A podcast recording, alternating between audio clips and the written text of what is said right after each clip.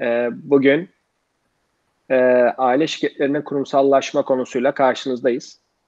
Ee, e, Erdem Bey ile beraber e, böyle bir söyleşi yapacağız. Aile şirketlerinin kurumsallaşma nedir? Süreçler nelerdir? Bunları konuşuyor olacağız. Hoş geldiniz Erdem Bey. Hoş bulduk Alkan Bey. Teşekkür ediyorum. Keyifli bir sohbet olacağını umuyorum. Aynen öyle. Ee, Şimdi aile şirketlerine kurumsallaşmayla ilgili aslında bugün biraz e, kafaları netleştirelim istiyoruz. E, aile şirketleri bildiğiniz üzere e, hem ülkemizde hem de dünyada aslında şirketlerin %50'den çok daha fazlası hatta bizim ülkemizde %80-90'lar konuşuluyor. Hani şirketlerin %80'i 90'ı aile şirketi olduğundan bahsediliyor. Ondan sonra dünyada da gene aynı şekilde çok ciddi oranda aile şirketi var. Bizdeki kadar olmasa da, bizdeki oran kadar olmasa da yine e, oranlar yüksek. E, dolayısıyla e, çok önemli bir konu olmuş oluyor aile şirketleri. E, ve dolayısıyla şey, e, aile şirketlerine baktığımızda da, ömürlerine baktığımızda ülkemizde çeşitli araştırmalar var. Tabii bu araştırmaların neticesinde işte e, şu anki oranlar genel hani en azından baktığımızda 20-25 yıllık e, bir süreç olduğu görülüyor ömürlerinin, aile şirketlerinin. E, ancak tabii şey hani bunun çok istisnası var. Çok kısa süreli olan da var. Uzun e, uzun yıllar boyunca aile şirketi olarak devam etmiş şirketler de var. E, dolayısıyla bugün bunları da biraz konuşuyor olacağız. E, daha fazla lafı uzatmadan e, direkt konuya geçecek olursak aile şirketlerinde kurumsallaşma ile ilgili e, Erdem Bey aile şirketlerine kurumsallaşmayı şöyle kısaca biraz tanımlar mısınız bize acaba? Tabii ki memnuniyetle. Her şeyden önce bu kavram iki alt kavramdan meydana geliyor. Bunlardan birincisi aile şirketleri kavramı. Acaba bu kavramın içine neler giriyor? Bundan biraz bahsetmek isterim. İkincisi de kurumsallaşmak aslında ne demek? Dolayısıyla iki kavramın bileşkesi de aile şirketlerine kurumsallaşmayı bize gösteriyor olacak. Her şeyden önce aile şirketleri kavramıyla başlayacak olursak aile şirketi kavramını şöyle ifade etmek lazım. Sonuçta her şirketin bir kurucusu veya kurucuları var. Bu kurucular arasında eğer bir akrabalık bağı varsa ve e, kendi içlerinde bu akrabalık bağını ön plana çıkartarak bir ortaklık yaparak bir şirkete giriyorlarsa bu aile şirketi ünvanını alıyor. Bu kuruluştan da böyle olabiliyor. İşte e, abi kardeşlerin kurduğu, işte e, kuzenlerin bir arada kurduğu, baba oğul, baba kız gibi e, aile üyelerinin bir arada kurduğu şirketler olabiliyor. E, tabii ki bu şirketler nesilden nesile geçerken de bu aile şirketi kavramı pekişebiliyor. İşte bir sonraki neslin dahil olmasıyla beraber e, şirket ortaklarının veya şirkete dahli olanların artması, işte çocukların girmesi, damatların, gelinlerin bazı durumlarda şirketin hem ortaklık yapısına ve veya yönetimine dahil olması hep aile şirketleri kavramı başlığı altında ele aldığımız konular. Böyle bakınca Türkiye'de e, özellikle ortaklık kültürünün aslında dışarıdan yabancı biriyle ortaklık kültürünün zayıf olmasından da kaynaklı e, olacak biçimde daha çoğunlukla yüzde 95'lere varan oranlarda ailenin kendi içindeki ortaklık yapıları kurulduğunu görüyoruz. Bu da aile şirketlerinin e, günümüzdeki önemini ortaya koyuyor. Dünyada da aslında böyle bir trend var. Fakat dünyada e, özellikle gelişmiş Batı ülkelerinde insanların yabancı insanların birbirine güveni genelde daha fazla olduğu için ülkemize nazaran hiç aile bağı, akrabalık bağı olmayan kişilerin ortaklık kurup bir şirketleşme süreci görece daha fazla oluyor. Ancak bütün dünyada aynı sorunların var olduğundan bahsedebiliriz. Aile şirketlerinin karşılaştığı problemler aslında sadece ülkemize özgü değil, bütün dünyada e, her zaman aile şirketleri konusu açıldığı zaman kurumsallaşma ile ilgili karşımıza çıkan konular var. Bunu da ilerleyen sohbetimizin ilerleyen dakikalarında zaten konuşuyor olacağız. İzninizle ikinci kavramı da burada ele alalım. O da kurumsallaşma. Yani kurumsallaşma nedir özetle? E, kurumsallaşma kavramını duyunca insanların ne anlaması gerekir? Şirketlerin ne anlaması gerekir? Biraz da ondan bahsedelim. Kurumsallaşma aslında bir kurumun sürdürülebilirliğini sağlamak için gerekli olan araçları meydana getirmek demek. Yani e, bir kurumun sürdürülebilirliği ne demek? Uzunca yıllar e, insan ömrüyle de mümkün mertebe sınırlı olmayacak biçimde yaşaması demek. Bakın demin bir istatistik verdiniz Alkan Bey. Dediniz ki e, ortalama Türkiye'de bir aile şirketinin ömrü ortalama 25 yıllarda. E, bunun biraz sebebini düşündüğümüz zaman aslında şu sonuca varırız. Tabii ki ortalamayı artı veya eksi yönde etkileyen çok fazla istisna vardır ama geneline bakacak olursak bir girişimcinin bir şirketi kurup tabiri caizse emekli olana kadar yani yaşı ilerleyip artık o işe aktif katılım e, göstermemeye başlayasıya kadar geçen sürenin e, 20, 25, 30 yıllı civarında olduğunu iddia edebiliriz. Dolayısıyla bu bir sonraki nesile devretmediği zaman bu şirket o şirket sönümlenmiş oluyor ve o girişimcinin kendi hayatıyla sınırlı olmuş oluyor. Oysa işte tam da kurumsallaşma bu demek.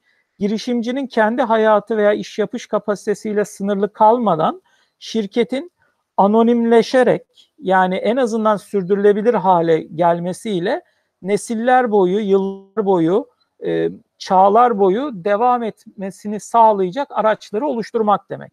Biraz daha somuta indirgeyecek olursak, bir şirkette, bir kurumda iş yapışı e, belirleyen ve başkalarının da buna adapte olmasını sağlayacak en önemli unsurların o şirketin stratejilerini, politikalarını, iş yapış biçimlerini bir sistematik biçimde yazılı ve dokümante hale getirmekten geçtiğini görüyoruz bu sürecin. E, bu anlamda bazen hani kendimize iş yükü olarak adlettiğimiz aslında bir işin nasıl yapılması gerektiğine dair yazıyı oluşturmak şunu sağlıyor. Bir şirkette Ali çalışırken Ali gidip Veli geldiğinde eğer sıfırdan başlıyorsa, neyi nasıl yapacağını bilemiyorsa ve sadece kendi kişisel öngörüleriyle bir yol bulmaya çalışıyorsa o şirkette kurumsallaşmadan baş, e, bahsetmek mümkün olmuyor maalesef. Oysa ki o kişinin önünde e, talimatlar, politikalar, stratejiler, neyi nasıl yapacağına dair sadece yazılı metinler değil, artık teknolojiyi de kullanarak görsel metinler, e, bizim şu an e, yapmakta olduğumuz gibi görüntülü sohbetler, videolar, e, bütün bunların e, dokümante edilmesi çeşitli medya e, vasıtalarıyla o zaman işte kurumsallaşma başlamış oluyor.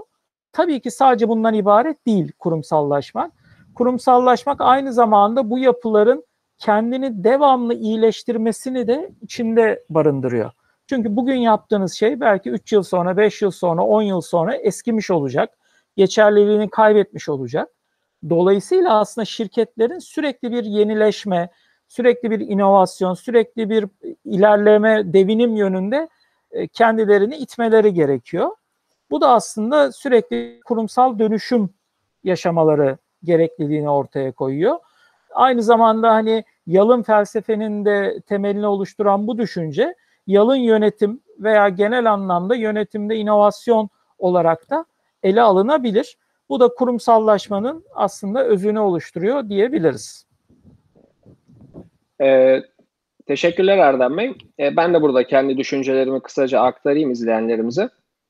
Ee, şöyle ki e, aile şirketleri aslında ilk kuruluş amacına baktığımızda e, ilk girişimcinin hem kendisini hem de aslında aile e, aile fertlerini e, geçindirmeye yönelik ilk başta böyle bir e, şeyle e, başlıyor genelde.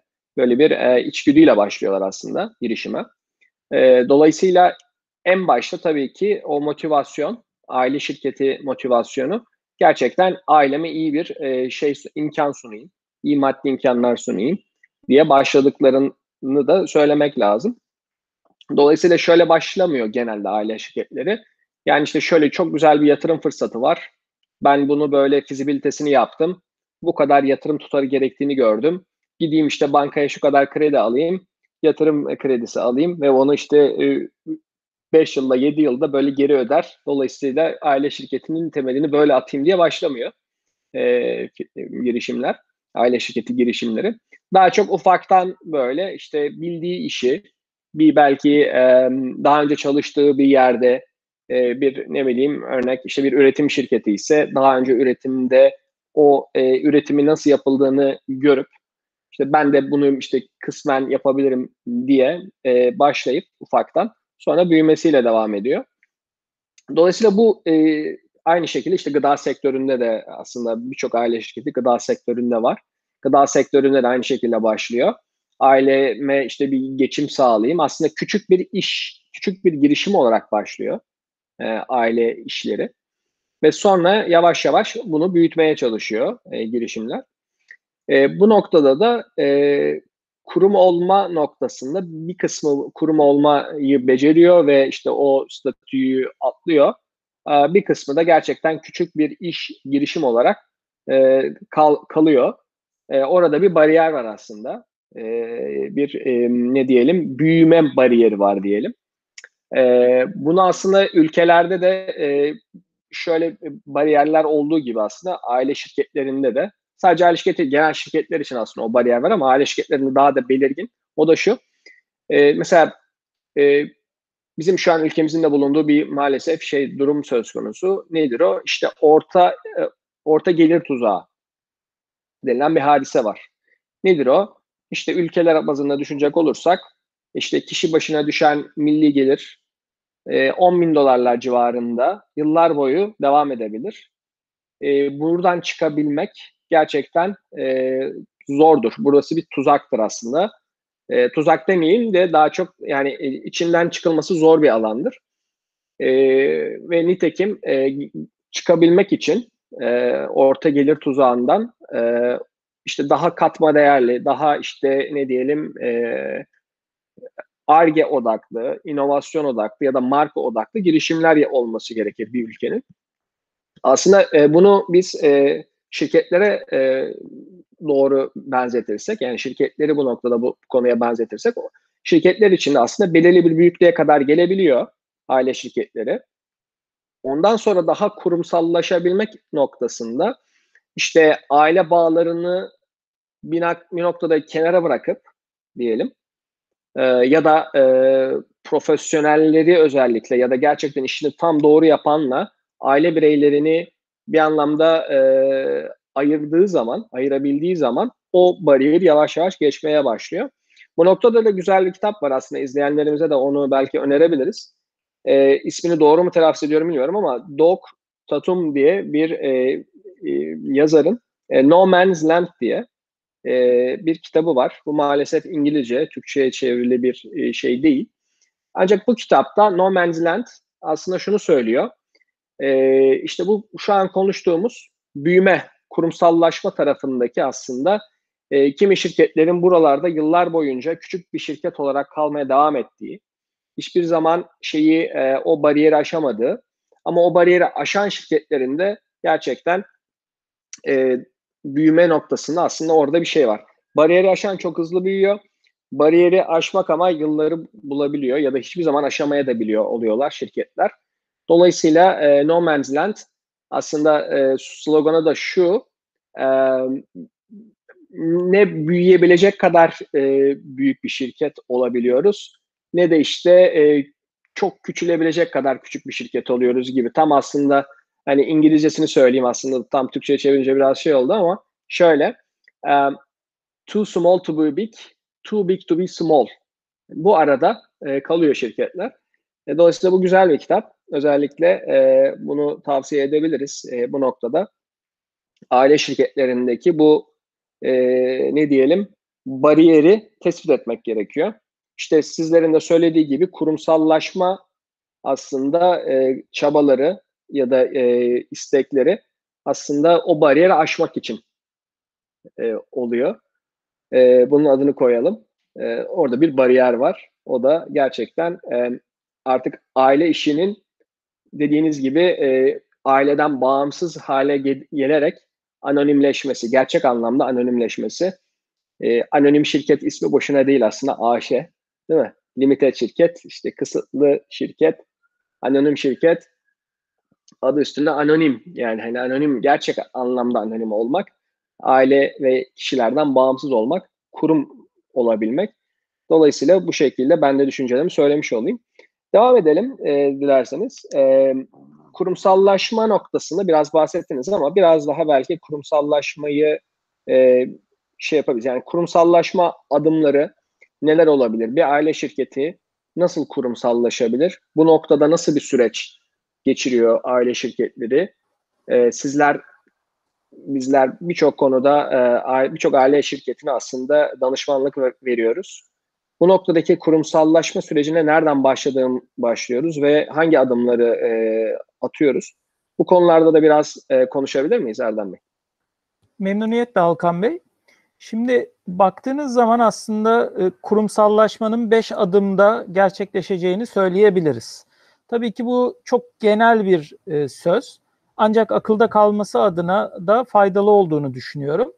Bu 5 adımın e, hızlıca detaylarını verecek olursak birinci adım ki bunları ayrı ayrı açacağım. Birinci adım aslında bir aile şirketi anayasası oluşturmakla ve ailenin e, şirkette hissedar olan veya geniş ailenin bu konuda hemfikir olmasını sağlamakla başlıyor. Birinci adım bu. Aile şirketi anayasasının veya aile anayasasının hazırlanması. İkinci adım diyebileceğimiz konu ise e, şirketin e, üst yönetim yapısının şekillendirilmesi olarak adlandırabiliriz. Yani yönetim kurulu yapısı, icra kurulu yapısı, genel müdürlük, genel müdür yardımcılığı, direktörler gibi seviyelerdeki temel yapının belirlenmesi olarak e, düşünebiliriz. Çünkü bu şirketin ana yön verecek karakterini belirleyecek ve buradaki işleyiş tarzını belirleyecektir. Üçüncü adım olarak şirketimizin, kurumumuzun da biraz daha büyüdüğünü yıllar içerisinde de düşünecek olursak özellikle insan kaynakları yapılandırılması adımından bahsedebiliriz. Bu adımın içerisinde e, organizasyon şemasının tasarlanmasından, işte görev tanımlarının oluşturulmasına, süreç analizlerinin yapılmasından iş akışlarının belirlenmesine, işte performans sistemlerinin oluşturulmasından şirketimizin, kurumumuzun norm kadrosunun oluşturulmasına kadar birçok alt başlığından bahsedebiliriz. Dördüncü insan kaynakları yapılandırmasını yaptıktan sonra aslında şirketimizin kurumsal olarak ilerleyebilmesi için bizim e, buradaki çalışanlara ve üst yönetime aslında doğru verileri doğru şekilde e, verebilmemiz gerekiyor. Dolayısıyla hani bunu belki şöyle adlandırmak daha doğru olur. E, bir yönetim raporlaması seti tasarlanması gerekiyor. Yani biz şirketimiz, kurumumuzun iyi yönde gittiğini, ister profesyonel yönetici olalım, ister bir çalışan olalım, ister e, hissedarlar olalım, e, kurucu aile olalım, kurucu ailenin yeni nesli olalım fark etmez. Hepimize farklı seviyelerde hitap etmesi gereken bir yönetim raporları, yönetim metrikleri setinin tasarlanması gerektiğine inanıyorum. Beşinci ve son adım kurumsallaşmanın e, dijital dönüşüm olarak isimlendirebiliriz. Artık günümüzde e, malumunuz e, işleri manuel yapmak e, giderek artık şirketlere bir ayak bağı olmaya başladı. Burada manuellikten kasıt sadece fiziksel elle yapmaktan bahsetmiyorum. Normal basit bildiğimiz bilgisayar ekranlarının işte basit araçları, Microsoft Office araçları gibi araçlarla, Word, Excel gibi araçlarla yapılan şeyler bile birbirine artık entegre olmadığı için, birbiriyle konuşamadığı için artık e, şirketlerin verimliliğini düşüren pozisyona geçtiler. Dolayısıyla biz şirketimizi kurumsal yapıda ileriye taşımak istiyorsak e, bütün alanlarında insan kaynaklarından üretime, satışından pazarlamasına, argesinden üst yönetimine kadar dijitalleştirmemiz gerekiyor. Dijital dönüşümü, sürdürülebilirliği sağlamak için dijital dönüşümü gerçekleştirebilmemiz gerekiyor. Bunu da kurumsallaşmanın beşinci adımı olarak söyleyebiliriz. Şunu sorabilirsiniz, herhangi bir şirket olarak bu beş adımı sırayla geçtim. O zaman benim işim bitti mi? Yani ben tamamen kurumsal mıyım, bir daha hiçbir şey yapmama gerek yok mu? Cevabımız hayır olur özetle. Aslında sadece e, yolun e, ilk adımını tamamladık demektir. Aslında ondan sonra bu beşli döngünün tekrar başa sardığını göreceksiniz. Çünkü yıllar geçecek bunları yapana kadar. Şirketin artık çok farklı dinamikleri olacak. Bir bakacaksınız mesela aileniz genişlemiş, damatlar, gelinler katılmış. Diyeceksiniz ki aile anayasamda benim demek ki bazı yenilikler yapmam gerekiyor. Hop makarayı başa saracaksınız aslında. Bu da şirketlerin, kurumların hatta tüm evrendeki canlı aleminin e, şey baştan sürekli bir devinimini ortaya koyan şirketlere olan yansımasıdır. Dolayısıyla ama ana adımları 5 adımda kurumsallaşmanın özetleyebiliriz. E, izniniz olursa bunlara tek tek e, değinmek istiyorum. E, aile anayasasından başlamak üzere. E, aile anayasası dediğimiz zaman Şimdi anayasa dediğimiz zaman aslında hepimizin aklına gelen muhtemelen ilk şey e, yaşadığımız ülkenin anayasasıdır. Mesela Türkiye Cumhuriyeti Devleti'nin bir anayasası var. İşte bunu e, Türkiye Cumhuriyeti meclisleri e, belirliyor veya değiştirme hakkına sahip belli kurallar bütünü oluşturuluyor ve ülkedeki geri kalan tüm kanunlar ve işleyişler bu anayasa çerçevesinde yürütülüyor. İşte tıpkı bunun gibi biz aile şirketimizin geleceğini kurgulamak adına, işleyişini kurgulamak adına belirlememiz gereken ve bu işin kurucuları olan ana aile fertlerinin hem fikir olması gereken bazı kurallar bütün olmak zorunda. Bazı ilkeler olmak zorunda. Bu ilkeleri olup beraber konuşmak, e, karşılıklı fikirlerle bunu zenginleştirmek, karşılıklı çekincelerin giderilmesi ve bu giderilen gerekçelerle hemfikir olunan ana ilkelerin bir yazıya, yazılı metne dökülmesi işte aile anayasasının ruhunu oluşturuyor. Ee, bazen e, farklı dostlarımızla veya müşterilerimizle, paydaşlarımızla konuştuğumuzda aile anayasasının sadece metinsel bir e, belgeye indirildiğini, indirgendiğini görüyoruz üzülerek. Halbuki bunun doğru olmadığını gözlemliyoruz. Çünkü olay sadece yazılı bir metin hazırlamak değil. Yazılı metin hazırladık, hazırlayalım. Peki doğru bu işin içinde bu var. Ama o yazılı metne onun tarafları ikna olmadığı zaman, onlarda gönlü olmadığı zaman, onu uygulama yönünde bir kararlılıkları olmadığı zaman açıkçası biz bir ülke değiliz ki bunu hani polis zoruyla veya hukuk zoruyla uygulatalım. Şirket olarak konuşuyorum. E, dolayısıyla bu kadük kalacaktır, hükümsüz kalacaktır, e, boşa yapılmış bir çalışma olarak kalacaktır. Ben her zaman şunu söyleye geldim. Bir aile anayasası çalışmasının en önemli kısmı yazılı kısmı değil. O yazılı kısma gelene kadar işin paydaşlarını yani aile üyesini, aile meclisini, aile konseyini bir masa etrafında oturtup o ailenin şirketleriyle, varlıklarıyla, e, farklı işleriyle alakalı temel sorunlarını ve düşünce farklılıklarını o masaya dökmelerini sağlamak ve o masadan hepsinin al ver belli fedakarlıklarla razı olacağı bir çözümle çıkmak. İşte bunu konuşmak aslında aile anayasasının kalbini oluşturuyor. Metin ise onun yanındaki damarlar. Kalp olmadan damarların bir işlevi olamaz. Dolayısıyla o kalbi yaratmak aslında bunu bir masa etrafında uygun bir moderasyonla, doğru tekniklerle hem e, yönetim biliminden anlayarak, hem psikolojiden anlayarak, hem hukuk biliminden faydalanarak bir araya getirmekten meydana geliyor. E, Türkiye'de baktığımızda aslında giderek bu aile anayasası bilincinin şirketlerimizde yerleşmeye başladığını, farklı e, yeni nesillerin artık devre girmesinin de en önemli aile anayasası hazırlama konusunda şirketleri iten itici güç olduğunu gözlemleyebiliyoruz. Ee, tabii ki bu aile anayasasını belki biraz daha detaylı konuşabiliriz. Ben o beş maddeden e, sırayla devam etmek istiyorum. İkinci maddemiz yöne, üst yönetim yapısının belirlenmesiydi. Burada da en önemli eksikliği aslında size ilk başta söylediğiniz konuyu refere ederek vermek istiyorum. O da bir şirketin kuruluş amacının ne olduğu.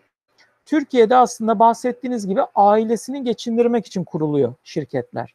Ve çok fazla bunu yaparken de hani işte kim neyden sorumlu olacak üst yönetim olarak, ortaklar, aile üyeleri hangisi ne işe bakacak çok dert edinilmiyor. Temel gaye işte ne yapıp edip para kazanalım ve ailemizin geçimini sağlayalım ki bu çok normal. Yani bunda hani garipsenecek, üzülecek veya bunu e, negatif anlam yükleyecek bir durum yok. Bu bir şirketin doğal bir sürecinin ilk adımları. Ancak yıllar ilerlediği zaman, organizasyon büyüdüğü zaman artık üst yönetimin e, biraz yetersiz kaldığı alanlar olduğunu dışarıdan biz gözlemliyoruz. Şirketlerin önemli sorunlarından bir tanesi de bunu kendilerine itiraf edememeleri. Buna da bir parantez açarak bunun da altını çizeyim. Bunun zaten ihtiyacını belirleyen şirketlerin hızlıca yol aldığını, bu tuzaktan kendilerini kurtardığını da görebiliyorsunuz. Bunun farkına varamayanlar ise kendi aralarındaki iç çekişmelerle çok ciddi zamanlar kaybediyorlar. Konumuza dönecek olursak, e, biz üst yönetim yapısında işte yönetsel fonksiyonlarla icra fonksiyonlarının ayrılması gerektiğine inanıyoruz. E, bunu yapmanın çeşitli metotları var. Yönetim kurulu yapısı kurgulama, yönetim kurulunun e, toplanma şekilleri, üye sayısı, ne konuları görüşeceği, ne sıklıkla toplanacağı, üyelerinin e, fonksiyonları, üyelik kimin üye olabileceği gibi alt başlıklardan bahsedebiliriz. Hatta yönetim kurulu oluşturanların e, şirketlerini kurumsallaşma yönünde ileriye götürmek istiyorlarsa dünyada kabul görmüş kurumsal yönetim ilkelerine de atıfta bulunarak aslında bağımsız yönetim kurulu üyeleri almalarını da tavsiye ediyoruz ki böylelikle aslında e, farklı alanlardaki engin deneyime sahip insanların e, görüşlerini kendi görüşlerine aykırı olsa da zenginlik know-how olarak katabileceklerini bünyelerine düşünüyoruz. Hakeza icra kurulu yapısı gibi burada şirket profesyonellerinin de icranın içine dahil olduğu, işte e, ilgili süreç sahiplerinin, direktörlerin, genel müdür yardımcılarının, farklı fabrika müdürü gibi ünvanlarının dahil olacağı, icranın başı ile ilgili kararların alındığı aslında bir kuruldan bahsediyoruz. Farklı farklı isimler verilebilir. Tek isim icra kurulu olmak zorunda değildir. Yönetim takımı dersiniz, yönetim ekibi dersiniz, yönetim komitesi dersiniz, icra komitesi dersiniz. Çok farklı isimler olabilir. İsimlere takılmamak lazım. Ama buradaki temel olması gereken şey yönetsel ve stratejik kararlarla icrasal yani operasyona dayalı kararları verecek ekiplerin ve yönetim takımlarının ayrılması gerekliliğidir. Bunun sağlanması gerektiğini düşünüyoruz ikinci adımda kurumsallaşma adına. Üçüncü adımımız neydi?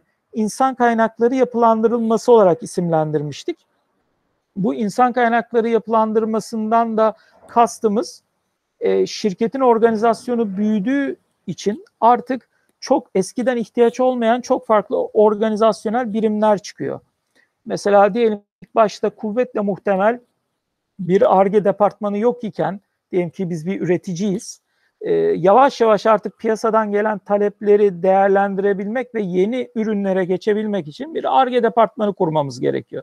Kurduktan sonra işte bunun başı kim, yöneticisi kim, sorumlusu kim, çalışanı kim, onun yardımcısı kim gibi kavramlar ortaya çıktıkça ve bu farklı zaman dilimlerinde genelde piyasadan kaynaklı olarak bizi zorladıkça belli konulara dengesiz büyümeler ortaya çıkabiliyor. Yani işte bizim sağ kolumuz diyelim ki bir anda hani e, 60 santime uzayabilirken sol kolumuz oradan talep gelmediği zaman 40 santimde kalabiliyor. Bu da çok dengesiz bir tutuşa sebep oluyor mesela. Aynı şeyi bacaklarımız için de düşünebilirsiniz. Hayal edin bir insanın iki bacağının boyu birbirinden farklı olursa ne yürüyebilir doğru düzgün ne koşabilir ne en temel yaşam fonksiyonlarını yerine getirebilir. İşte oturma, yemek yeme, yatma gibi. Dolayısıyla bunlar şirketlerin önünde kurumsallaşma adına ayak bağı olan konular oluyor. İşte bunlara insan kaynakları yapılandırmasıyla müdahale etmek gerekiyor. Bu en temelde bir iş analizinin yapılarak, süreç analizinin yapılarak neyin eksik olduğunun belirlenmesi, hangi alanların sorunlu olduğunun ve gelişim alanı bulunduğunun belirlenmesiyle başlıyor.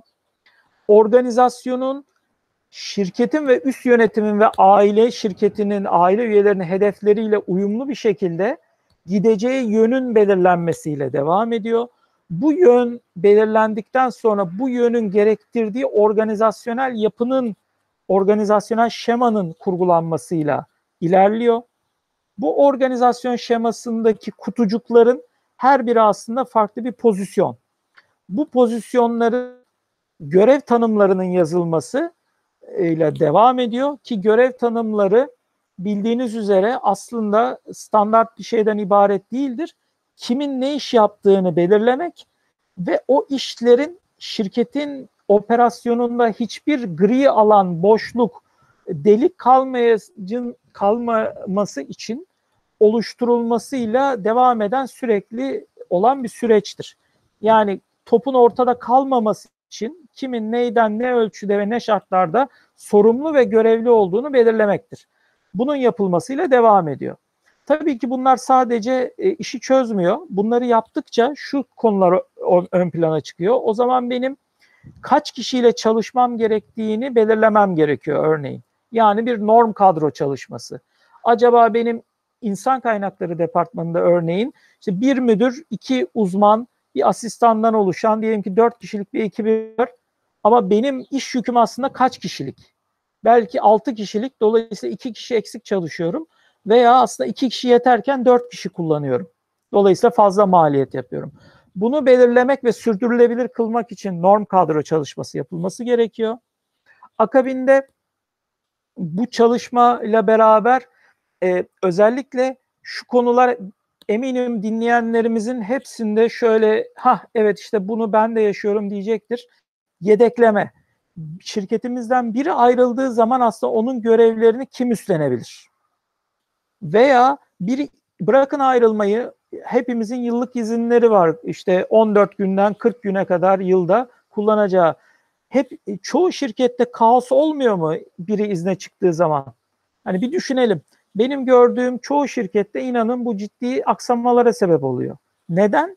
Çünkü tam anlamıyla üzerinde düşünülmüş, çalışılmış bir yedekleme planımız olmadığından sürdürülebilirliği sağlayacak.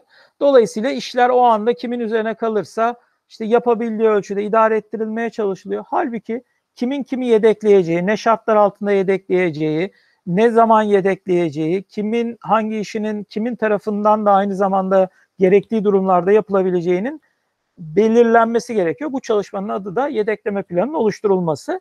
İşte bundan sonraki çalışmalarda özellikle şirkette adaletli bir e, yönetimi sağlamak ve motivasyonu arttırmak için performans sistemlerinin kurulması, bu maaşa ve ödüle, e, prime de bağlanabilir, bağlanmayabilir de ama adalet ve motivasyonu arttırabilmek için önemli bir etmendir.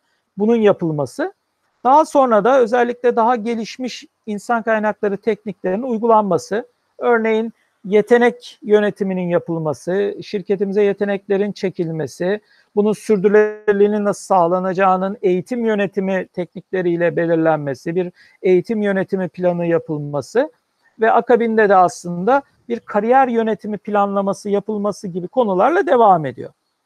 E, diyelim ki üçüncü aşama olan bunu bu kurumsallaşmanın bu üçüncü aşamasında tamamladık. Önümüzde ne var yapmamız gereken? Dördüncü aşama işte e, organizasyonu kurduk ve iyileştirdik. Artık üst yönetimi de kurmuştuk bir önceki adımda. Yönetim biçimlerini planlamış ve tasarlamıştık.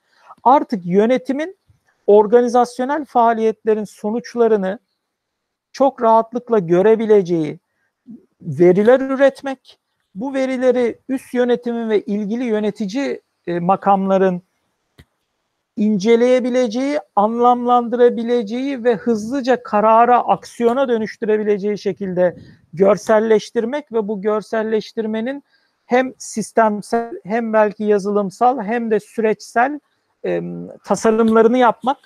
Biz bunların hepsine aslında bu işin adına genel literatürde e, yönetim raporlaması setinin tasarımı diyoruz.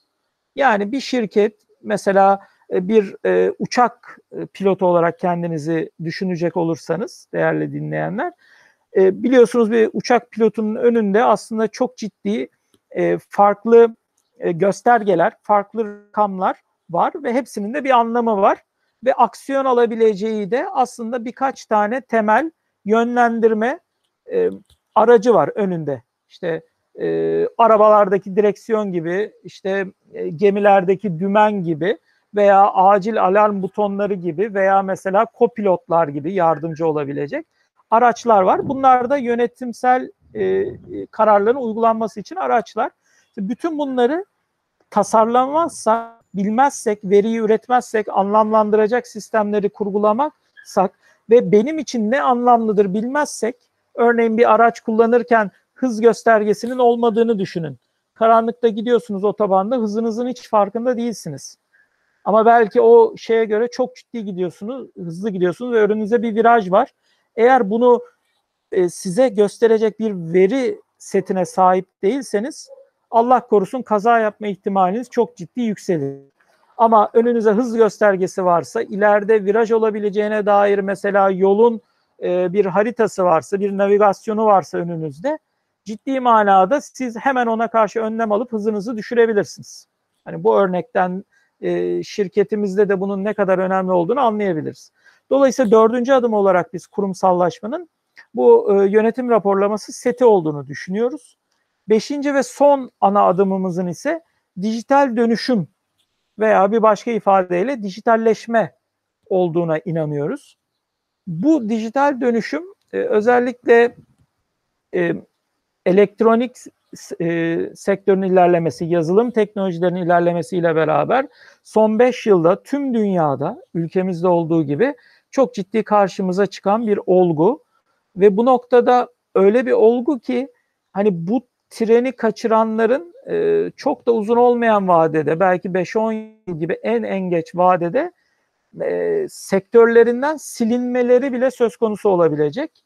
E, çünkü düşünün hani bugün dünyanın en büyük e, mesela turizm işletmesinin oteli yok. Airbnb örneğin. Ve Airbnb'nin tarihi çok da eski değil. Yani 7-8 yıllık bir tarihten bahsediyoruz. 7-8 yıl içinde böyle bir şey yok. Dünyanın en büyük taksi şirketinin tırnak içinde hiçbir taksisi yok. Uber'den bahsettiğimi hepiniz eminim anlamışsınızdır. Dolayısıyla hani bunun gibi dönüşümler ve dijital temelli dönüşümler sek hangi sektörde olursak olalım bizi de inanın ilgilendiriyor. Mesela işte e, malumunuz 2024-25 yıllarından itibaren Avrupa'da elektrikli olmayan özellikle dizel araçların e, satışının e, olmayacağı, yasak olacağına dair kanunlar bazı ülkelerde örneğin Almanya gibi çoktan çıktı. Düşünün yani dizel üreti dizel araç üreticileri Almanya'da artık bir araç bile satamayacak. İşte yanlış bilmiyorsam 2025'ten sonra. Bütün bunlar bize neyi işaret ediyor? İş yapış biçimlerimizin de dijital dönüşüme ayak uydurması gerektiğini. Ve bu sadece iş modelimiz olarak algılamayalım lütfen. E, malum hepimiz hemen çok uzağa gitmeyin. E, bu senenin Mart ayına gidin. Covid öncesi uzaktan toplantı diye bir şeyi doğru düzgün yapmıyordu çoğu işletme. Tercih etmiyordu, istemiyordu. Hatta verimsiz olduğunu düşünüyordu ve illaki fiziksel görüşme yapmayı tercih ediyordu. Fakat Covid süreci bir anda hepimizi, bütün şirketleri nasıl etkiledi? Hepimiz uzaktan görüşme araçlarının neredeyse uzmanı olduk. Bugün fiziksel görüşmeyi Covid geçtikten sonra bile eskisi kadar talep olacak mı kuşkuluyum. Ve bir anda dijital araçların online görüşme, ortak proje yönetimi, ortak çalışma platformları gibi dijital araçların, yazılımların, teknolojilerin e, hayatımın vazgeçilmezleri arasında olduğunu görüyoruz. İnanın bir 7-8 ay önce bunlar yoktu. O yüzden çok da uzağa gitmemek lazım. İşte bir kurumun, bir şirketin yapması gereken en önemli adım da 5. adım olarak dijital dönüşüme bütün iş süreçlerini e, dahil ederek planlaması, planlamak için bunun bir dijitalleşme stratejisini kurgulaması, bunun içinde dijitalleşme olgunluk analizini ve e, gelişim haritasını, gelişim yol haritasını oluşturmasından geçiyor. Dijital e, dönüşümün olgunluk seviyesini belirleyince, geleceğe dair hedeflerle bunu örtüştürünce yapılması gereken yıllar bazında dijitalleşme adımları ortaya çıkması beklenir. Ve bu dijitalleşme adımlarının da oradaki yol haritası çerçevesinde yürütülmesi için insan kaynaklarından ARGE'ye, üretimden satışa, pazarlamadan marka yönetimine, e, muhasebeden ne bileyim mesela bir fuar katılımına kadar her şeyin aslında bir dijitalleşme sürecine tabi olduğunu unutmadan bu süreci gerçekleştirmek için bir plan yapmak gerekiyor ve bu planı da adım adım uygulamak gerekiyor. Bu da kurumsallaşmayı açıkçası taçlandıran, sürdürülebilir kılacak ve artık önümüzdeki bir yıllara değil 10 yıllara taşıyacak adım olduğunu düşünüyorum, inanıyorum ve e, herhangi bir kurumsallaşma isteyen aile şirketinin de bu beş adımı izlediği takdirde gerçekten hani iş modeli de çok yanlış bir iş modeli değilse sırtının yere geleceğini de açıkçası düşünmüyorum. Ee, teşekkürler Erdem Bey. Ee, bu kurumsallaşma sürecini çok detaylıca aslında aktarmış oldunuz. Kurumsallaşma nasıl olur? Bu süreç hangi süreçlerden geçer? Bu beş adımda kurumsallaşma nasıl olur? Bunları detaylarını çok detaylı bir şekilde ortaya koydunuz.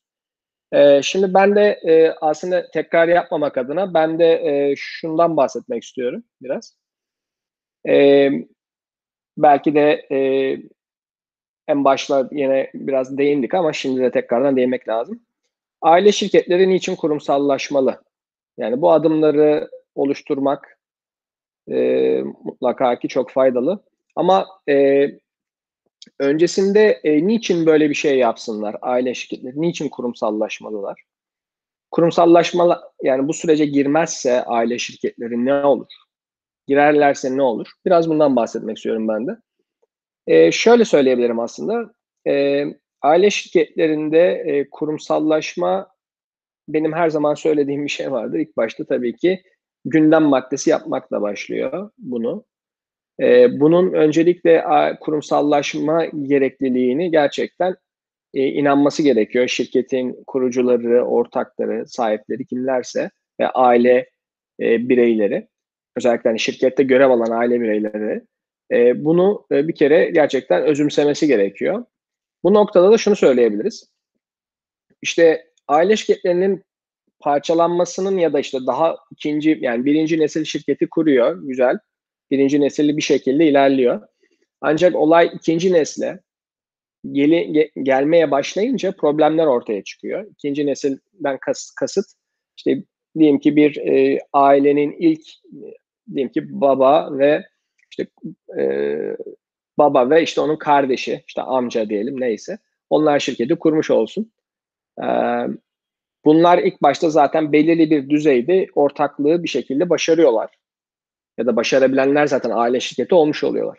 Ancak olay ikinci nesle yani onların oğulları ya da işte kız çocuklarının aile işlerine başlama noktasındaki e, talepleri gündeme gelince orada işte biraz çatırdamalar, biraz e, problemler o zaman e, kendini göstermiş oluyor. E, dolayısıyla ancak belki de bulunulan pazarda ve üretilen hizmet ya da ürün neyse artık işin özü belki de iyi bir noktada olabilir şirket. Ancak bu problemler şirketin aslında günün sonunda daha da büyümesine, daha gelişmesine, daha iyi işler yapmasının önünde engel teşkil ediyor. Ve bu engel içeriden geliyor bu engel. Yani dışarıdan değil. Yani içeriden kasıt işte o çekişmeler, işte e, belki de e, ya açık açık konuşamamak e, bunlardan biri. Yani işte e, örnek vermek gerekirse e, işte iki ortak tamam e, diyelim ki e, birinin çocuğu gerçekten şirkette çalışmak istiyor. Yani şirkette çalışmaya başlatacağım ama diğerinin daha yaşı genç belki diğer ortağın çocuğunun. Acaba bu noktada onu başlatınca ne olur? Başlatabilir miyiz? Başlatırsak şirketteki başka bir e, aile üyesi olmayan bir e, çalışan ona bakış açısı nasıl olacak? E, gibi gibi bu tarz konuları düşündüğümüzde e, bunlar aslında şirketi gerçekten ilk başta e, tabiri caizse ayağına böyle pranga hani böyle geriye doğru çeken konular olmuş oluyor. Dolayısıyla bunu bu, bunları belirlemek için aslında kurumsallaşma gerekliliğini ortaya koymak lazım. Bunlardan dolayı kurumsallaşmak gerekiyor. Bunlardan dolayı aile şirketlerinde e, anayasa, aile anayasası dediğimiz e, yapıları ortaya koymak gerekiyor. E, ancak Erdem Bey sizin de çok güzel söylediğiniz gibi olay sadece yazılı metni ortaya koymak değil, onun bir öncesindeki gerçekten e, konuşulmamış olanı konuşmak. Bir anlamda e, tabiri caizse herkes eteğindeki taşları dökmesi ve geleceğe dair işte çocuklar bu şirketin nerede olacaklar? Gelinler, damatlar vesaire bu şirketteki yerleri var mı? Ya da varsa nasıl olacak? Bunları aslında ortaya koyup konuşmak olmuş oluyor aile anayasasının aslında özü. İlla bunu anayasa yap, yaptım da işte ortaya koydum demek zorunda değil şirketler. Aile anayasası illa böyle yazılı bir metin olmak zorunda değil. Ancak bu süreci e, açıklıkla konuşabilmek ve bu noktada üçüncü kişilerden, danışmanlardan ya da işte başka e, bu işi yapan, bilen, süreçleri bilen birilerinden destek almak faydalı olur.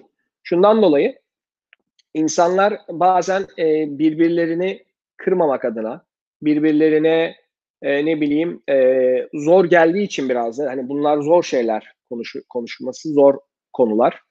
E, bunları bir üçüncü kişiyle aslında e, konuşup o ikinci kişinin aslında bir taraftan biriyle konuşup diğer taraftan da diğer ortakla konuşup orta yolu bulmasını sağlamak, sağlamak bir denge o, oluşturmuş oluyor aslında. Arada yastık vazifesi görüyor diyebiliriz aslında o üçüncü işte kişi. işte danışmanlar olabilir.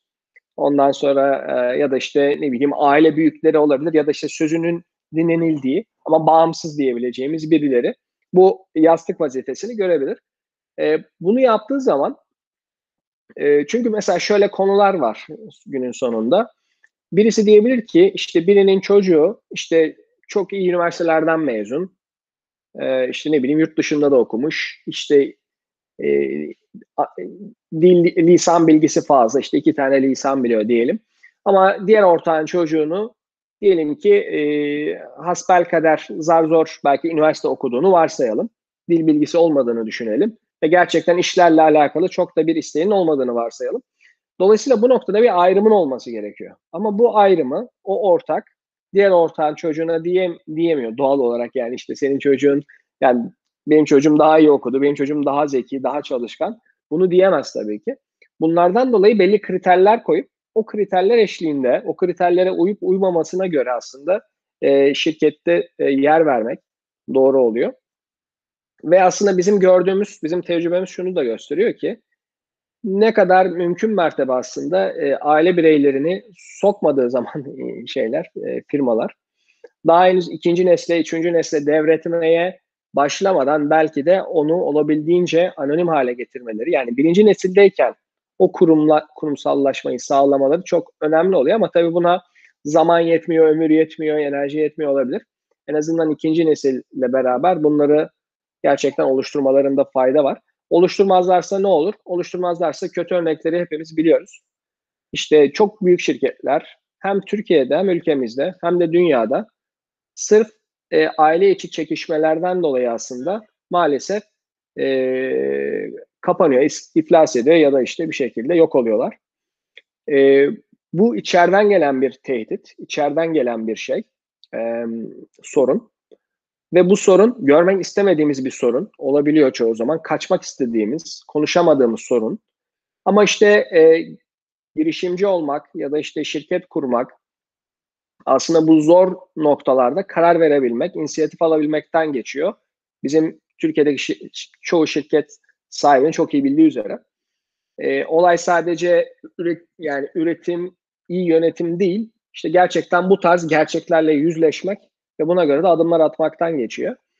E, dolayısıyla kurumsallaşmanın, aile şirketlerine kurumsallaşma, neden kurumsallaşmalar sorusunun en temel aslında e, yanıtı e, kendi gelecekleri için bir sigorta olmuş oluyor.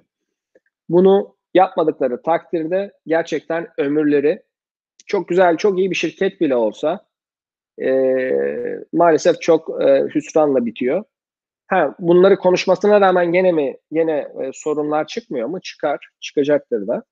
Ama günün sonunda bu bir e, mutlaka e, bir yaklaşım sağlıyor. Mutlaka bir e, koruma sağlıyor. Bu korumayı gerçekten yerine getirmeleri gerekiyor aile şirketlerinin. Ee, dediğimiz gibi illa anayasa, illa e, yazılı metin yüzde yüz gerekmiyor diyelim. Ama olursa iyi olur. Ee, ha, sadece bir yazılı metin var. Bizim zaten aile anayasamız var ama bunların hiçbiri konuşulmamış. O zaten aile anayasası yapmış sayılmaz o şirketler. Yani burada önemli olan aile anayasası yaparkenki süreçte dediğim gibi konuşulmamışı konuşmaktan geçiyor. İşte ileriye doğru bakarak e, senaryolar üzerinde şimdiden anlaşmaktan geçiyor. İşte benim çocuğum çalışacak mı işte ya da ço- çocuklar, aile üyeleri ne olacak, ne kadar maaş alacaklar vesaire. Bunu sağladıkları takdirde şirketler, aile şirketlerine bu kurumsallaşma adımlarını attıkları takdirde şirket içerisinde başka bir önemli olan konu da profesyonellerin çalışması. Yani Erdem Bey sizin bahsettiğiniz gibi bu beş ana e, adımda mesela o insan kaynakları organizasyonu, insan kaynakları yapılandırması, görev tanımları bunlardan bahsettik. E, sonuçta şirketlerin başarısının en önemli e, ne diyelim e, oyuncuları aslında şirketin çalışanları. Şimdi şirket çalışanları dolayısıyla belki de ortaklardan, şirket sahiplerinden, çocuklarından daha iyi şirket çalışanlarının o şirkette gelmesi gerekir. Ama düşünün ki e, birisi işte başvuru yapıyor, bir iş başvurusu, bir bakıyor aile üyeleri işte altlarında son model araçlar. Ondan sonra her birinin kendi odası var ama hani e, biraz böyle konuştuklarında işten ziyade başka konularla konuşul, konuştuğunu varsayalım. O gelen kişi bir gözlem yaptığını düşünelim. O kişi orada çalışmak istemeyecektir. Yani iyi çok e, iyi insanların önünde bir engel teşkil eder. Hani e, eğer bu tarz konular netleştirilmediyse. Ama netleştirildiğini düşünecek olursak, netleştirilirse gelen profesyoneller de önlerinin açık olduğunu görebiliyor olacaklar. Diğer türlü önlerinin kapalı olduğunu ne yaparlarsa yapsınlar aile üyelerinin kendilerinden daha bir anlamda az yetkin olmalarına karşın gene de onlardan daha iyi e, karar verici pozisyonda olduklarını görürlerse bunlar da gene e, profesyonelleri çok iyi profesyoneller şirkete çekmekte önünde engel olacaktır. Dolayısıyla başka bir kurumsallaşma, neden kurumsallaşmalı aile şirketleri? E, dolayısıyla bunu söyleyebiliriz. Bir, dolayısıyla ömürlerini uzatmak için kesinlikle e, bir sigorta. İki, e, iyi bireyleri, insan kaynağını firmaya çekebilmek ve firmada tutabilmek için diyebiliriz aslında. E, bir üçüncü konuda belki şöyle düşün, şu, şunu söyleyebilirim. E, şimdi şirketi kendi e, cebimiz gibi, kendi kasamız gibi görmemek gerekiyor. E, bunun yerine gerçekten yarattığımız değere odaklanmamız gerekiyor. Yarattığımız değere odaklanırsak eğer anonim şirket olma, kurumsal yapı olma daha e, yani ilk başta bu e, ne diyelim DNA'ları aslında bu bir DNA yani bu bir başlangıçta e, içimize sindirmemiz gereken bir aslında bakış açısı. Bu bakış açısını yerleştirmemiz gerekiyor. Yerleştirdiğimiz takdirde gerçekten hem kendi ailemizi bırakın aslında sadece ailemiz değil işte topluma, ülkemize, dünyaya aslında daha faydalı bir şirket ve iş e, yapısı ortaya koymuş oluyoruz. Dolayısıyla e, bunu başarabilmenin yolu da işte bireylerden bağımsızlaşma. İşte bugün işe gelmediyse patron yine o işlerin e, sizin söylediğiniz beş tane kurumsallaşma adımıyla aslında A gibi şirketi sarması ve kararların aslında birçok kararın alınabiliyor olması.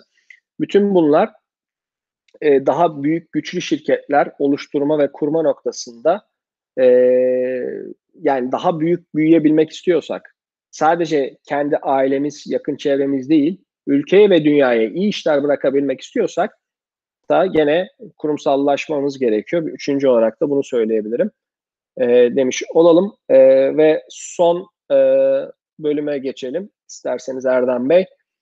E, bu noktada aile şirketlerinde kurumsallaşmada genel olarak bahsettik.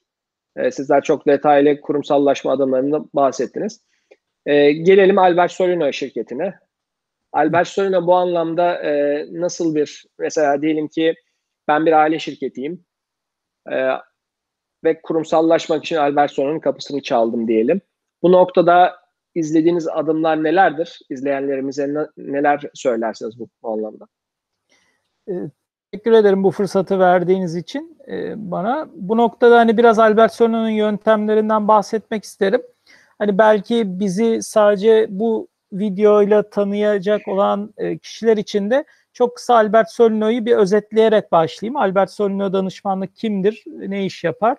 Ee, Albert Solino 2007 yılında kurulmuş olan 13. yaşında e, devam etmekte olan bir danışmanlık şirketi. E, küreselleşme vizyonuyla kurulmuş olan, e, Türkiye'de ve Amerika'da şu an hali hazırda ofisleri olan, İngiltere'de ve dünyanın çeşitli ülkelerinde de temsilciliklerle var olan ve dünyanın dört bir tarafına yayılmayı hedefleyen Türk bir danışmanlık şirketi. E, şu an hali hazırda yaklaşık e, Türkiye'de 50 kişilik bir ekipten oluşuyor. Aynı zamanda Amerika'da da e, 5 kişilik bir ekibi var ve şu an ana danışmanlık faaliyetleri e, iki grupta topluyor Albert Solino. Bunlardan birincisi e, kurumsallaşma ve yönetim danışmanlığı dediğimiz alan. İkincisi ise özellikle Türkiye'deki katma değerli devlet destekleri konusunda danışmanlık e, vermek. E, bugüne kadar da hani biraz da rakamlardan bahsedecek olursak bugüne kadar e, 1250'den fazla danışmanlık projesini bil fiil e, gerçekleştirmiş bir firma Albert Solino Danışmanlık. İşte bunların içerisinde 110'dan fazla aile şirketinin kurumsallaşması odaklı bir fiil proje var. Ayrıca yine e, yüzden fazla bağımsız e, yönetim danışmanlığı veya kurumsallaşmanın e, tekil alt e, bacakları diyebileceğimiz stratejik planlamadan tutun da insan kaynakları organizasyonuna kadar farklı danışmanlık projeleri yürütmüş bir firmayız. E, bu anlamda da hem Türkiye'de hem de uluslararası manada faaliyet gösteriyoruz. Hakeza bu saydığımız danışmanlık işlerini de e, bil fiil e, dijital dönüşümü kendimize de uygulayarak dijital teknolojiler geliştiren bir yazılım birimimiz mevcut ve bu kend, danışmanlığı daha iyi yapabilmek adına e, danışmanlık odaklı yazılımlarda geliştiriyor ve kendi projelerimiz dahil olmak üzere müşterilerimize sunuyoruz. Şimdi bu özet bilgiyi verdikten sonra Albert Solino'nun da bu anlamda aile şirketlerine kurumsallaşmaya nasıl yaklaştığını size e, kısaca anlatmak isterim. Burada e, tabii ki şuradan başlıyoruz. Bir şirketin ne durumda olduğunu veya bir aile şirketinin ne durumda olduğunu bilemezsek herkese genel geçer uygun bir reçete vermemiz söz konusu olamaz. Dolayısıyla aslında reçetemiz e, kişiye, kuruma, o aile şirketine özgü olmak zorunda. Fakat yöntemlerimiz ortak olacaktır. Nedir o yöntem? İşte birinci yöntemimiz aslında mevcut durumu analiz etmek herhangi bir aile şirketi bizi e, bir konuda çağırdığı zaman çoğunlukla gözlemliyoruz ki aslında onlar da nereden başlamaları gerektiğini bilmiyorlar. Mevcut durumlarına da tam hakim değiller. Nerede olmak istediklerini de tam bilemiyorlar. Tabii ki bunlar her birine dair bazı fikirleri oluyor. Fakat bunlar e, tabiri caizse hani masaya e, saçılmış böyle hani e, bezelye taneleri gibi her tarafa yayılmış fikirler oluyor. Bir bütünsellik arz edemiyor. İşte biz gelip e, ilk önce aslında mevcut durumun fotoğrafını çektiğimiz ve akabinde de aile şirketinin kurumsallaşması için gelecek durum yol haritasını hazırlayacağımız bir çalışma öneriyoruz firmaya. Profesyonel bir çalışma öneriyoruz. Bu çalışma aile üyeleriyle e, e bir konuşmaktan, e, şirketin ana yönetsel fonksiyonunu icra eden belki profesyonel yöneticilerle ve yine aile üyeleriyle bu anlamda ne iş yaptıklarının ve gelişim alanlarının ne olduğunu konuşmaktan başlıyor ve geleceğe dair ulaşmak istedikleri e, ana yönü sezdikten sonra da bunun ana adımlarını projelendirmekten geçiyor. Biz buna mevcut durum analizi ve gelişim yol haritası diyoruz bu çalışmanın ismine. Şimdi bu çalışmayı yaptığımızı varsayıyoruz veya bazen şirketler gerçekten kendi ihtiyaçlarını çok net tanımlamış bir şekilde bize ulaşıyorlar. Ee, eğer durum buysa veya genelde mevcut durum analizinde gördüğümüz ilk proje kartı e, aile şirketi anayasasının hazırlanması oluyor çoğunlukla. Çünkü bunu şuna benzetebilirsiniz. Aslında aile şirketi anayasası doğrudan bir şirketin yönetsel fonksiyonları ile ilgili o kadar da birebir ilgili değil. Ama şöyle düşünün, bir bina inşa edeceksiniz. Bu binada asansörün nasıl çalışması, hangi katlar arası gidip gelmesi, ne kadar hızlı gidip gelmesi gerekliliğinden öte aslında ilk te- yaptığınız şey nedir? Bir düşünün. Temeli sağlam atmak.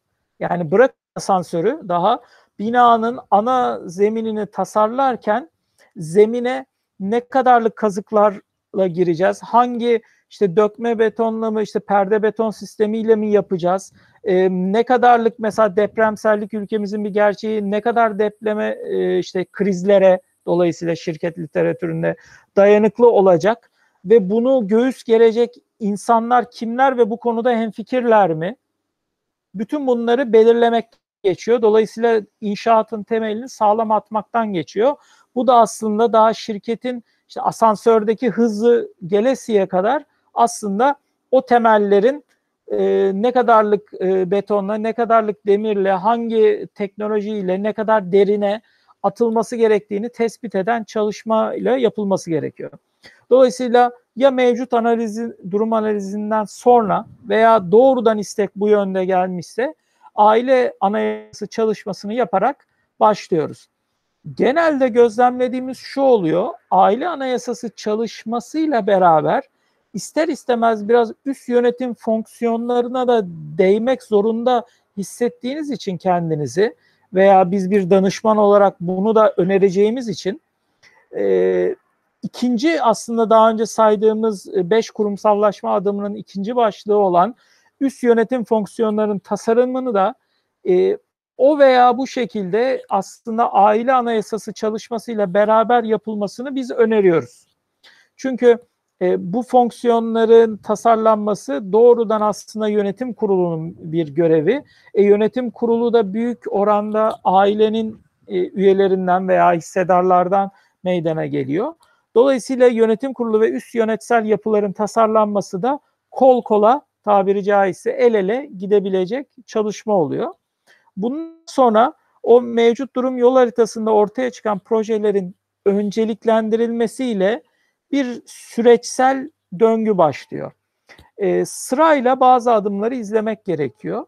Bu firmanın büyüklüğü, firmanın bulunduğu sektöre göre değişkenlik gösterebiliyor.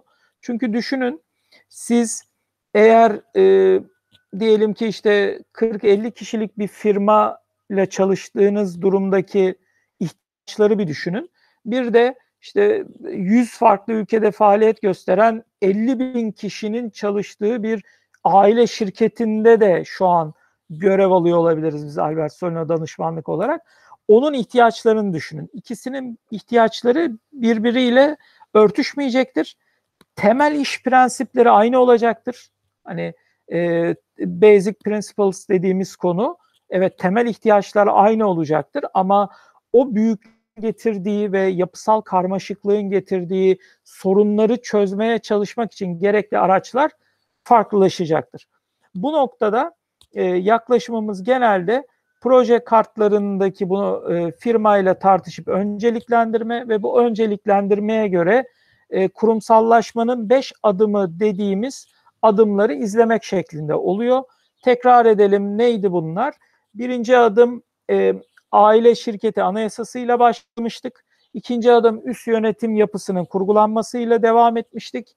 Üçüncü adım şirketin özellikle insan kaynakları yapılandırması başlığı altında organizasyonunun tasarlanmasından süreçlerinin tasarlanmasına, e, performans sistemlerinin kurgulanmasından yetenek yönetimi, sizin de çok iyi bahsettiğiniz gibi yeteneklerin elde çekilmesi ve elde tutulmasına dönük sistemlerin tasarlanmasına varıncaya değin insan kaynakları alanında yapılandırmanın yapılması genelde üçüncü sırada gelmekte. Dördüncü başlığımız e, yönetimsel raporlama setinin ve metriklerinin tasarlanması olmakta. E, beşinci ve son adımımızda ama giderek de e, biraz belki sıralamada kendine daha önde yer bulabilecek şekilde güncel taleplerde bunu gözlemliyoruz. E, dijital dönüşüm faaliyetlerinin başlaması e, ve bunun planlanması, analiz edilmesi, analiz edildikten sonra planlanması, planlandıktan sonra da dijital dönüşümün bil fiil her bir alt sektör, alt e, süreçte uygulanmasına dair rehberlik ve dijital dönüşüm e, hizmeti verilmesine varıncaya değin uygulanması şeklinde gerçekleşiyor. E, bu dijital dönüşüme son bir e, nokta daha ekleyecek olursak hani uygulanması aşamasında nasıl uyguluyorsunuz diye bir soru gelebilir.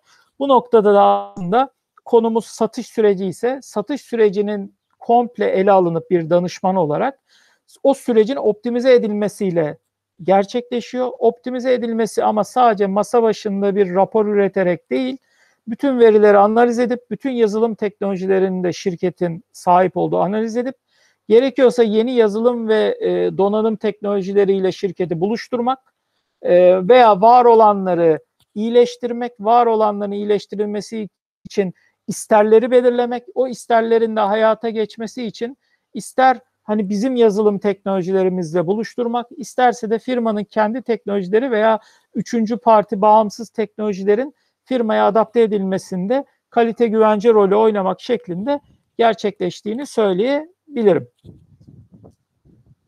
Teşekkürler Erdem Bey. Ee, artık e, bugünkü söyleşimizin sonuna geldik e, diyebiliriz. E, değerli izleyenlerimiz e, bugün e, aile şirketlerinde kurumsallaşma nedir e, konulu söyleşimizi yaptık sizlerle beraber. E, aile şirketlerine kurumsallaşma nedir? Niçin aile şirketleri kurumsallaşmalı? Kurumsallaşlarsa ne olur, olmazsa ne olur? Ve kurumsallaşma süreçleri nelerdir? Detaylı bir şekilde bunlardan bahsettik. E, umarım faydalı olmuştur. E, söyleşilerimize gene devam ediyor olacağız. E, o zamana kadar e, kendinize iyi bakın. Erdem Bey teşekkür ederim. Kendinize ben de çok bakın. teşekkür ediyorum. Keyif aldım. Umarım e, dinleyenlerimiz de aynı şekilde keyif almıştır. Buna benzer söyleşilerimize devam edeceğinin e, sözünü de şimdiden vermiş olalım. İnşallah bizi dinleyenlerimiz takip eder ve onlar o söyleşilerimizden de faydalanma imkanı bulurlar.